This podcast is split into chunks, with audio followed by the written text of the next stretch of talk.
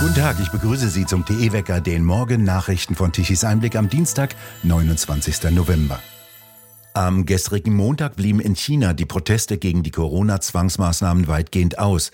Die chinesischen Behörden setzten in Peking und anderen großen Städten starke Polizeikräfte ein, um eine Wiederholung der Demonstrationen vom Wochenende zu verhindern. Einkaufszentren wurden frühzeitig geschlossen, Passanten wurden regelmäßig zur Identitätskontrolle angehalten. Aus den Universitätsvierteln in Peking wird berichtet, dass es vor Polizeifahrzeugen nur so wimmle. In Teilen des Stadtzentrums von Shanghai wurden fast an jeder Ecke Polizisten gesehen. In vielen Großstädten waren am vergangenen Wochenende wütende Menschen auf die Straßen gegangen und demonstrierten heftig gegen die Corona-Zwangsmaßnahmen und gegen die Zero-Covid-Politik. Die Unruhen im wichtigen Produktionsstandort von Apple in Shengshu dürften zu einem Produktionsausfall von fast sechs Millionen iPhones in diesem Jahr führen, so zitiert die Nachrichtenagentur Bloomberg Insider. In dieser Fabrik von Foxconn wird der Großteil der neuen iPhone 14 Geräte hergestellt. Die werden in diesem Jahr am meisten nachgefragt. Die Apple-Aktien fielen am Montag in New York um bis zu 2,3 Prozent. Davor hatten sie in diesem Jahr bereits 17 Prozent verloren. Ebenso brachen chinesische Vermögenswerte am Montag ein. Die Händler erfasste ein Gefühl von Chaos und Unsicherheit, wie es bei Bloomberg hieß. Währenddessen weisen deutsche Unternehmen in China auf die wirtschaftlichen Konsequenzen hin. Deutsche Unternehmen seien von kurzfristigen Schließungen betroffen, Lieferketten und Produktionen würden beeinträchtigt. Aus Shanghai heißt es, dass die Sicherheitsvorkehrungen verschärft würden. Stadtviertel, in denen Demonstranten sich versammelten, wurden abgesperrt. Volkswagen warnt vor steigenden Energiekosten. Sie könnten Europas Versuche, Elektroautomobilität einzuführen, zunichte machen. Steigende Energiekosten würden dazu führen, dass die Europäische Union nicht mehr in der Lage sein werde, Batteriefabriken anzusiedeln. Die sagte das neue Vorstandsmitglied des VW-Konzerns und Markenchef von Volkswagen, Thomas Schäfer. Er führte aus, Deutschland und die EU würden aufgrund der stark gestiegenen Energiekosten rapide ihre Attraktivität und Wettbewerbsfähigkeit für sogenannte Gigafactories verlieren. Er fügte hinzu, dass die EU-Bürokratie und die Regeln für staatliche Beihilfen eher die Versuche behindern, Strom- und Gaspreise unter Kontrolle zu bringen. Volkswagen plant den Bau von sechs Gigafabriken, um Millionen von Batterien für seine Elektrofahrzeuge zu liefern und hat den Spatenstich für die erste Fabrik in der Nähe von Salzgitter in Deutschland gesetzt. Ein Betrieb solle bis 2025 aufgenommen werden. Schäfer verwies auf das Inflationsbekämpfungsgesetz, das US-Präsident Biden erlassen habe. Das enthalte ein 369 Milliarden Dollar schweres Paket von Steuererleichterungen und Anreizen für umweltfreundliche Investitionen von US-Unternehmen. Damit würden die USA sehr attraktive Anreize für Investitionen in neue Anlagen und Produktionen bieten. Das Goldhandelsunternehmen Degussa hat den Sprecher der Geschäftsleitung Markus Krall mit sofortiger Wirkung freigestellt. Dies teilte das Unternehmen am Montag in Frankfurt mit. Krall werde sich neuen beruflichen Herausforderungen widmen, hieß es. Über die Gründe machte das Unternehmen keine Angaben. Der Entschluss kam überraschend. Die Degussa hatte unter der Ägide von Markus Krall das erfolgreichste Jahr ihrer Geschichte hingelegt und steigerte laut Handelsblatt den Jahresüberschuss im Jahre 2020 um 600 Prozent auf 43,3 Millionen Euro. Krall gilt als entschiedener Kritiker der Europolitik und sieht die Zukunft des Eurosystems fraglich. Offensichtlich stand das Unternehmen unter starkem politischen Druck. Regierungsnahe Kreise befürchten offensichtlich eine weitere Flucht aus dem Euro ins Gold. Über die Zukunft des Eurosystems diskutiert Markus Krall mit dem EZB-Generaldirektor Ulrich Binzeil in der nächsten Ausgabe von Tichys Einblick Talk am kommenden Donnerstag. In den Niederlanden will die Regierung ihren Kampf gegen die Landwirtschaft weiterführen. Sie plant, bis zu 3000 Bauernhöfe aufzukaufen und zu schließen. Die holländische Regierung behauptet, die Landwirtschaft sei fast für die Hälfte des Stickstoffes verantwortlich, der ausgestoßen werde. Seit Beginn dieses Jahres gibt es in den Niederlanden sogar eine eigene Ministerin für Umwelt und Stickstoff. Das Ministerium in Den Haag heißt tatsächlich so. Gegen sie richtete sich die Wut der Bauern ebenso wie gegen die niederländische Regierung. Die will die Bauern enteignen, sie loshaben und hat irreale Düngevorschriften erlassen und will die Bauern zwingen, ihre Tiere aus den Ställen zu entfernen und sie sogar von ihren Höfen werfen. Sie sollen von ihrem Land vertrieben werden, das sie in jahrhundertelanger Arbeit zu jenem Kulturboden gemacht haben, auf dem jetzt vieles wächst. Ein eigenes Ministerium wurde um eines der wichtigsten Elemente der Natur gebildet, nämlich den Stickstoff. Das Stickstoffmolekül ist damit zur Staatsgefahr aufgebauscht worden. Doch ohne Stickstoff geht nichts. Stickstoff ist Leben und ohne Dünger geht ebenfalls nichts.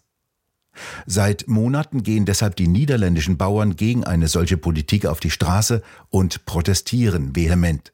Für sie dient dieser groß angelegte Versuch der Enteignung dazu, auf dem Land neue Wohnungen und Häuser für Millionen von Menschen zu bauen. 709 Gefangene hat der Iran freigelassen, nachdem die Fußballnationalmannschaft des Landes gegen Wales mit 2 zu 0 gewonnen hat. Personen aus verschiedenen Gefängnissen des Landes wurden entlassen, darunter einige, die während der jüngsten Ereignisse verhaftet worden seien, hieß es aus Justizkreisen. Mit jüngster Ereignisse sind die heftigen Proteste und Demonstrationen gemeint, mit denen Iraner gegen das herrschende Regime protestieren. Die Affenpocken sollen umbenannt werden. Der neue Name soll Mpox heißen. Kein Karnevalswitz, sondern die WHO, die Weltgesundheitsorganisation teilte mit, dass der Begriff Affenpocken im Laufe des kommenden Jahres abgeschafft werden solle. Denn der sei, wie kann es heute anders sein, rassistisch konnotiert und könne zu einer Stigmatisierung führen. Die Affenpocken bei Menschen wurden erstmals 1970 benannt, nachdem das Virus, das die Krankheit verursacht, 1958 bei in Gefangenschaft gehaltenen Affen entdeckt worden war.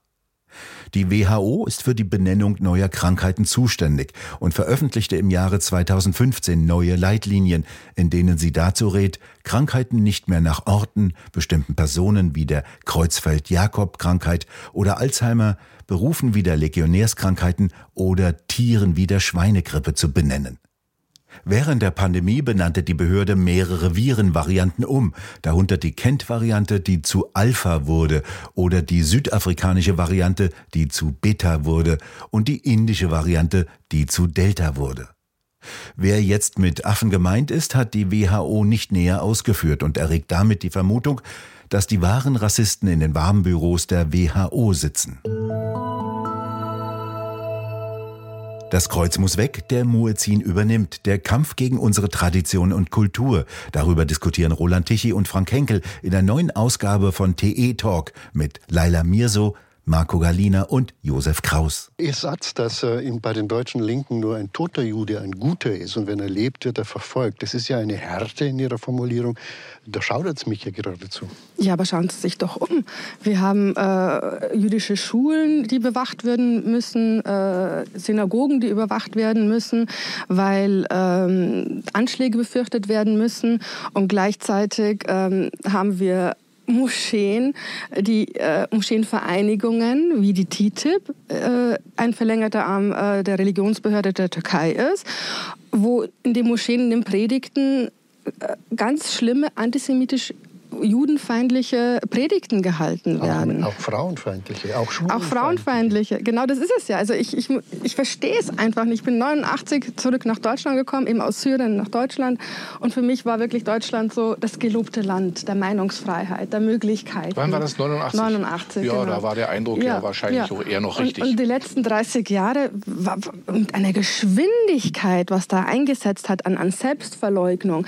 Und man, obwohl der Islam einem ja jeden Tag zeigt, was er von den Menschenrechten hält und vor allem Erdogan, wie er zu Hause mit, mit den Frauen umgeht, mit politischen Gegnern. Also für mich äh, ist auch das Minarett, gerade der Zentralmoschee in Köln, ähm, es gibt ja immer von, von linken Frauen äh, die Interpretation, Hochhäuser wären Phallus-Symbol. Für mich ist das Minarett der DITIB-Moschee ein erhobener Mittelfinger Erdogans mitten in Deutschland. Und wir sehen nicht, dass der Islam global und gerade in Deutschland eine ganz aggressive imperialistische Politik betreibt. Aber wir beschönigen das. Wir beschönigen das, wir verharmlosen das auf Kosten äh, unserer Minderheiten oder, oder, unserer schwachen Mitglieder der Gesellschaft. Ich, also ich fühle mich jetzt als Frau nicht schwach, aber ähm, schauen Sie sich um, junge Frauen, äh, Mädchen, äh, die nicht mehr unbesorgt rausgehen können nachts, ohne sexuelle Übergriffe befürchten zu müssen. Ähm, wir haben Homosexuelle, die auf offener Straße äh, angegriffen werden. Wir haben kippertragende Menschen, die angegriffen werden. Und die Großzahl dieser Angreifer sind Muslime. Die vollständige Diskussion können Sie auf der Webseite tichiseinblick.de ansehen. Das Wetter bleibt grau und trübe. Verantwortlich dafür sind feuchte Luftmassen, die von Westen herangetrieben werden. Das bedeutet heute und auch morgen meist dichte Wolken, aus denen es ab und zu leicht regnen kann. Am Rhein betragen die Temperaturen um 7 bis 9 Grad, im Osten dagegen nur wenig über 0 Grad. Dort könnte es auch mal auflockern. Insgesamt jedoch wird es kaum Sonnenscheinstunden geben. Deshalb tragen die 2,2 Millionen Photovoltaikanlagen praktisch nichts zur gewünschten Energieversorgung Deutschlands mit sogenannten regenerativen Energien bei. Gestern Mittag um 12 Uhr lieferten die Solarpaneele gerade mal 5 Gigawatt an elektrischer Leistung. Beim Wind sieht es nicht besser aus, der hat sich schlafen gelegt. Die über 30.000 Windräder im Land standen meist still, lieferten um 12 Uhr knapp 13 Gigawatt. Deutschland benötigte um 12 Uhr dagegen 77 Gigawatt an elektrischer Leistung. Ohne die konventionellen Kraftwerke, die mit 54 Gigawatt den Löwenanteil lieferten, säßen wir im Dunkeln. Da sind Angaben darüber, dass mit knapp 64 Gigawatt die meiste Windleistung in Europa in Deutschland installiert ist, nicht besonders sinnvoll. Wenn kein Wind weht, kommt diese Leistung nicht. Denn Strom ist etwas Besonderes. Strom ist nicht gleich Strom. So heißt auch der Titel eines kleinen lesenswerten Büchleins, in dem all diese Zusammenhänge erklärt sind. Strom kann eben nicht in den notwendigen Mengen gespeichert werden. Nur Top-Ökonomin Claudia Kempfert vom Deutschen Institut für Wirtschaftsforschung in Berlin weiß Rat. Sie fordert bekanntlich 100.000 Windräder. Die liefern dann bei den ruhigen herbstlichen Hochdruckwetterlagen wie derzeit eben 100.000 Mal keinen Strom. Dafür machen sie die Windradindustrie reich. Wir bedanken uns fürs Zuhören. Schön wäre es, wenn Sie uns weiterempfehlen. Weitere aktuelle Nachrichten lesen Sie regelmäßig auf der Webseite tischiseinblick.de und wir hören uns morgen wieder, wenn Sie mögen.